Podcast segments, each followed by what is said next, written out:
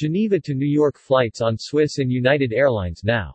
There is pent-up demand for travel to Switzerland from the United States, and this is welcome news for both leisure and business travelers.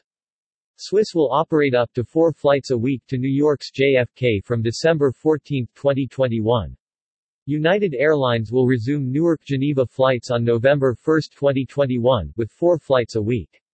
United Airlines and Swiss are codeshare partners and members of the Star Alliance.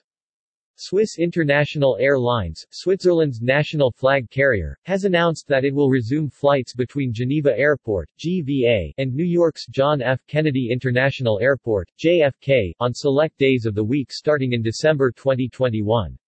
Swiss will operate up to four flights a week to JFK from December 14, 2021. United Airlines has also announced that its service between Geneva Airport and Newark Liberty International Airport EWR will resume on November 1, 2021, with four flights a week. The two airlines are codeshare partners and members of the Star Alliance. There is pent-up demand for travel to Switzerland and this is welcome news for both leisure and business travelers. That's especially true for those looking for direct flights to Geneva and to Vaud, the French-speaking canton on the shores of Lake Geneva. The decision by Swiss and United is vital for business and tourism in the capital city of Lausanne, home of the Olympic Museum, as well as in such lakeside cities as Montreux and Vevey.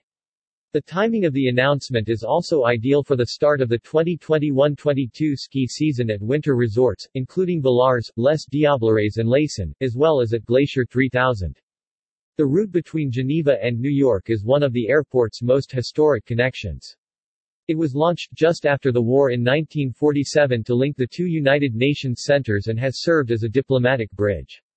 Today, Geneva is home to more than 30 intergovernmental organizations and nearly 400 NGOs.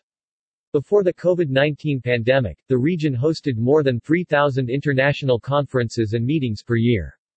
Many American multinationals have regional headquarters in French-speaking Switzerland and the airport is a vital link between the canton of Vaud and the United States for both business and leisure travel.